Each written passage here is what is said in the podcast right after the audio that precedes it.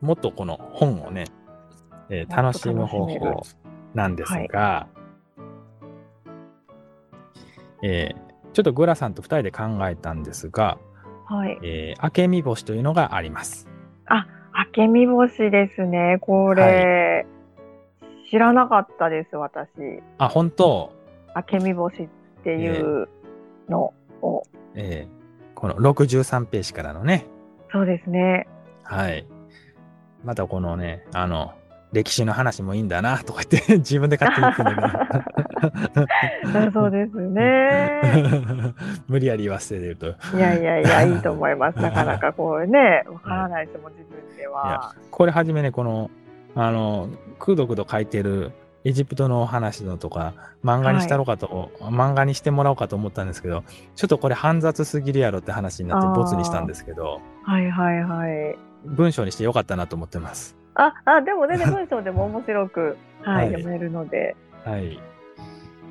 えー、まあ、明美星というのは、まあ、本持ってる方はわかるけど、わからない方は、まあ、今説明しますが、いわゆるそのね、天文学的なね、万日出というふうにも言いますが、はい。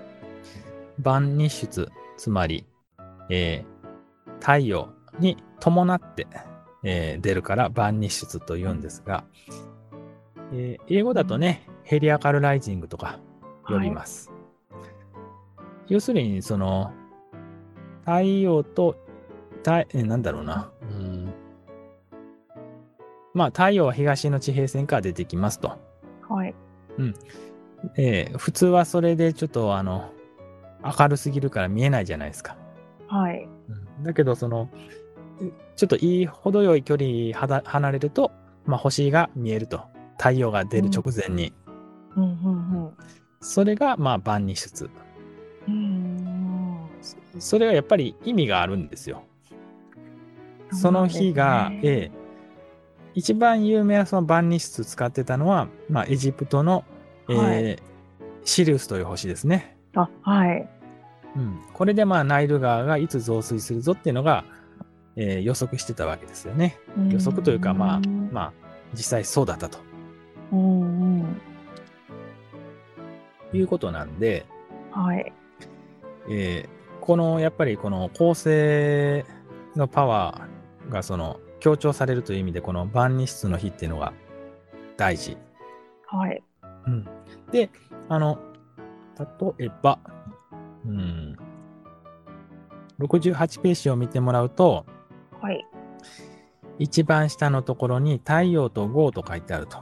あ、はい。これは、まあ、あの基本的に誕生日の構成の元となるにあの日付です。ああ、なるほど。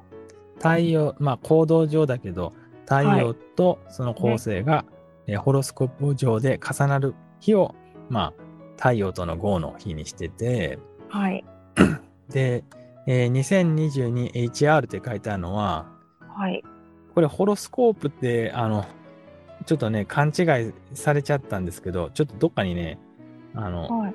本の構成上どっかで間違えてホロスコープかっこ HR ってどっかに書かれていたんではああはの勘違いされる人がどうしても出てしまあふこれえっ、と69ページのところにホロスコープかっこ HR って書いてしまってるんで、あ。はい。えー HR ってホロスコープのことかなんじゃこりゃっていうふうにあの思われた方がいらっしゃると思うんですが、あーあ、深く考えてなかったです。そうそうそう私 HR って書いてあるんですね。 HR は平井明るライジングで、まあ、要するに明美星のことを書いたんですよ。あ、ああ、そういうことなんですね。これはその、明け星のことなんですね、そ HR。うそうなんです。 これがね、ちょっとあの、あの、まずったなと思ってるところなんですああ、が、なるほど。うん、この HR についてちょっといくつか、あの、ありまして、例えばちょっと北半球の人だと、はい。 HR がないものとか、えー逆に、あの、南の星だったらないのとかあって、えー例えば116ページを見てもらうと、ばはうい。んえーメザール、アルカイドってありますけれど、はい。当然ながらこれ、あの、北斗七星の星なんで、はい。えー例えばその、なんだろうな、あの、北半球だとずっと見えるじゃないですか。えー、北斗ああ、そうですね。はい、ずっとあの頭の上をぐるぐる回ってるはい。ということだから、 もうああの、うーーん、平井明るライジング、あ明美星になりようがない、ずっと出てるもん。っそっか。ていうことになる。はい。うん、ということで、まあ、あの、HR のとこマイマイナスが書いてあるのはそういう意味です。あ、あーなるほど。これがマイナス。うん、ああ、だから、そういうのはでマイナスになってるんですね。そうなんですよへ。えー。 すいません気に、気にしてないっていうのが、ちょっと、ちゃんと気にしてね、見てる方は、どういうことなんだろうなってきっと思われたはいりするというこたた とですね多。分なんだけど自分の、はい。あのー誕生日はい。の人はもうめっちゃ気になってもななんやろこれみたいなあ、あー確かに、そう、それはそうですよね。自分に関係あることだと。 「明美星見に行きましょう」って書いてあってなんでマイナスやねんみたいな、そう、そうですよね。あー特に134ページのトリマンとかはい。トリマンってあのケンタウルス座のアルファ星って書いてありますけどはい。もう本当これね何もない南の方でしか見えないの。あ、そうなんですね。あー、ねだから、こう、全部、ねマイナス、マイナス。はい、マイナスマイナス。へえ。 なんでこんなん書いてあんねんって思うかもしれないけど、あ、そういうことですかう。んやっぱり明るいいい星だからついつい入れたかったのよね。うーん。でやっぱりその南半球特に南半球の人には効果があるなというふうには思ってますんで、ああ、書いてありますね。南半球生まれの人に影響を与えると。はい、うーん。なんでまああのまあもしこうねなねなんでやったんやろって思う人はまあそういう理由があったんです。あ、はい。はい、でえーっとあとね、えーこの構成をさらに深く楽しむポイントその2として、はい。まあ、要するに、あの、とっかかりは太陽星座占いみたいな感じで、ホロスコープ上で、その、ごあの、コンジャンクション、号になるところを、あの、日を、まあ、ちょっと楽しんでみようってとこが一つなんですけど、はい。二つ目がさっき言った、まあ、ひ、えー、平井明るライジング、明美星のことなんですが、はい。なので、まあ、実際その明美星の日にね、あの、良ければね、海岸線とか行って見に行ければいいなと思いますけど、ああ、いいです 自分のをねね。自分のやつが上がるときに。はい初日の出みたいなもんですから。ああ、そういうことなんですね。うん、うんすごい特別感ありますね。自分はのいそれを見に行くって。そうなんですよ。へえ。。ぜひそううしてもらいたいなと、は いグラさんと、本当、うんはい。考えてました。あ、ああ、それはそういう思いがあって、またうんこの書かれてるんですね。確か僕の記憶だと、あの、この明美星のこと書こうやって話したのが、はい。えーグラさんのアイデアやったと思いました。あ、ああ、そうなんですね。はい。へえ。あ、じゃあ見ようんなんかひとひねりないかなって考えてて、ええう。なるほど。いや、でもこれはそういうふうに言われたら、確かに、あ、私も、あ、私スピカなんですけど、11月なんでちょっと、いいじゃないですか。もうすぐですね、ちょっとええチェックして綺麗に見える頃ですよ。いいんですね、これ。ちょうど海もあるんで、ねえ海岸まで行って、ね えはい。双眼鏡も見てこよう と。スピカーやったら双双眼鏡眼い鏡らんか。あ、そうですか。ええ双眼鏡があった方がでもよく。ええええよく見えますよ。見えうんうん。あー、ちょっと見ます。はい。で、楽しむポイントその2ですけども、えーまあ、あの、これ太陽以外もやっぱり見たら面白いよってことで、うんうんうん。アセンダントとかミッドヘブンとコンジャンクションになるところも見ると良いと。はい。それについては104ページから105ページまでに書いてあります。あ、はい、書いてありますね。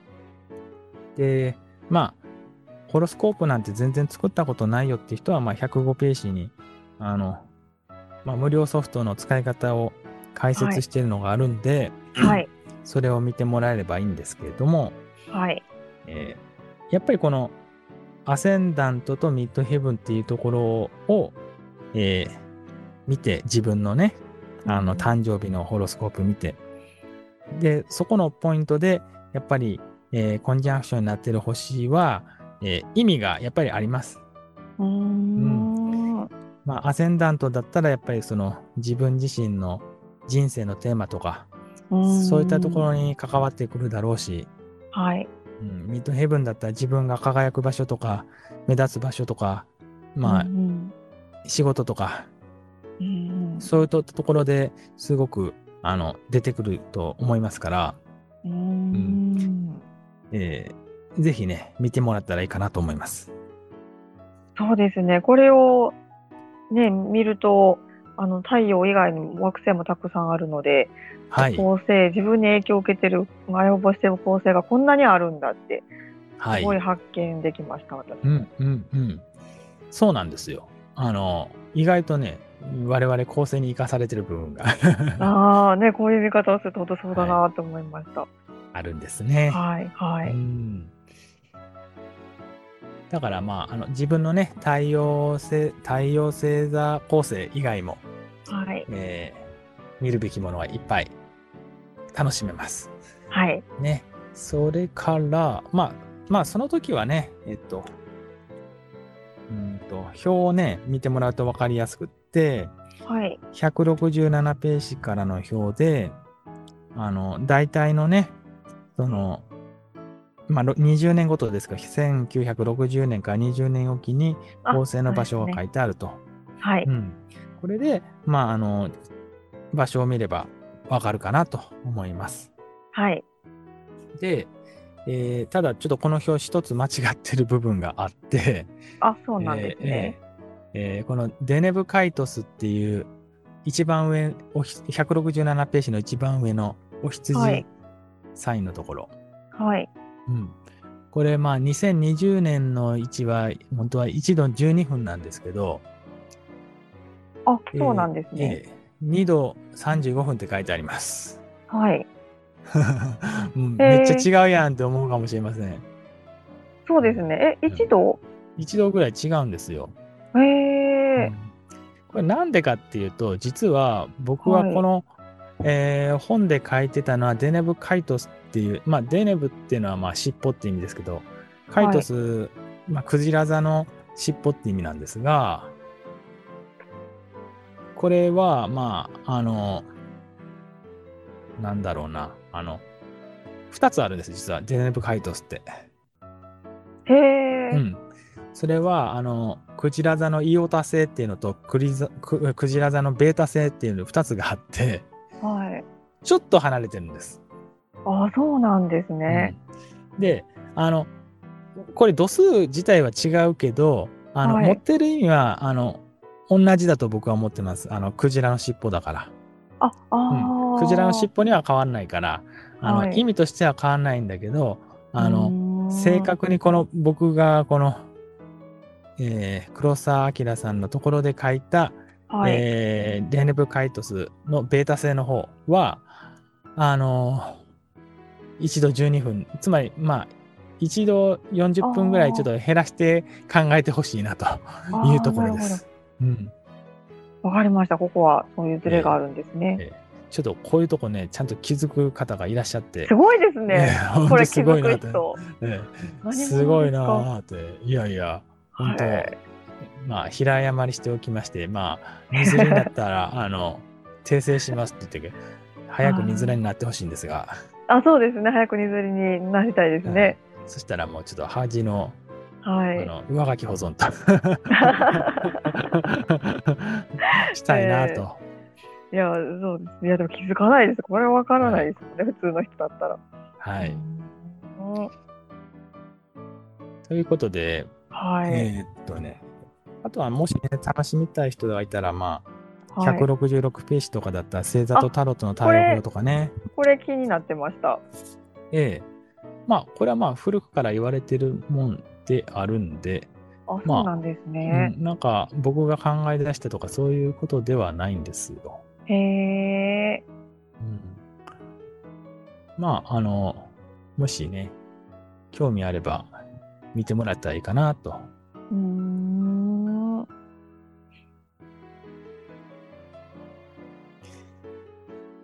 あの、なんだろうな、その構成の意味を理解するのにはい。結構使えるんじゃないかなと思います、これ。ああ、このタロットの意味とちょっとこう、こうしてるというか。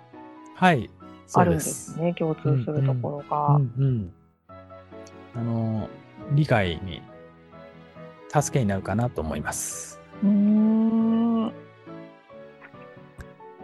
んか使ってて、なんか疑問点とかありましたそうですね。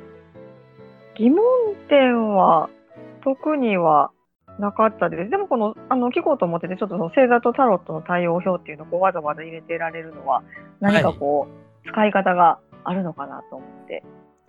あ、うん、えっ、と、使い方、わかんないけれども、タロットカードにもしかしたらその構成の、えっ、と、マークしを入れてるものがあるかもしれない。ベヘニアン構あ成ーシジルって調べたら多分すぐ出てくると思うけど、あータロットカードそのものにそういうのを書いてる人がいるかもしれない。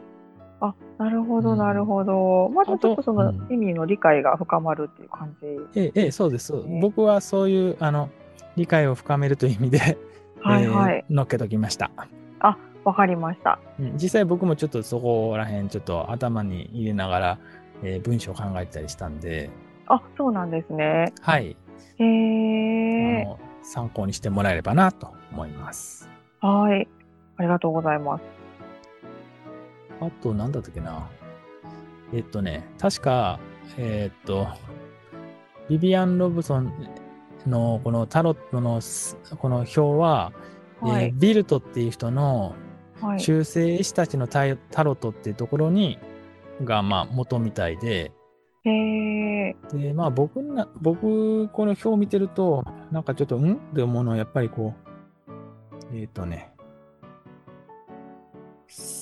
2番と3番の、2番、カシオペア座が女教皇で、乙女座が女帝って書いてあるじゃないですか。あ、はいはいはい。えーでもまあ、あの、でギリシャ神話だとカシオペアって女王だし、うーん。えー逆ちゃうかと思ったんですけど、ああの、のお姫。様だし、その、ああの、お姫様っていうかね、乙女座ってどっちかっていうと、ほら、ねはい。まあ少女でこうきそうょですね女教皇にふさわしいような気がするんですが、あ、確かに。はいえーこれはまああのビルビルトの解釈では、まあ、天外付きの玉座に座ってるベールを、えーベールをかけた姿で表せるカシオペアは女教皇に対応するということらしいんです。はいはまあ、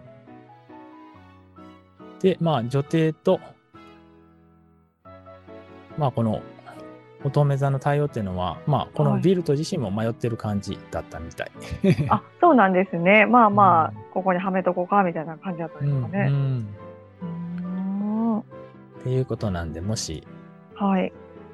まあ、ここの解釈もね、あある程度自由にやってもいいのかもしれないけど、まあ、でもまあ、こんな感じで、えー昔の人は、えー解釈している人がいたとはい。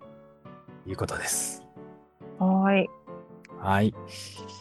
ということでね、まあ、この本、えー目的は、まあ、いろいろ詰め込んでしまった本なんですけど、はい。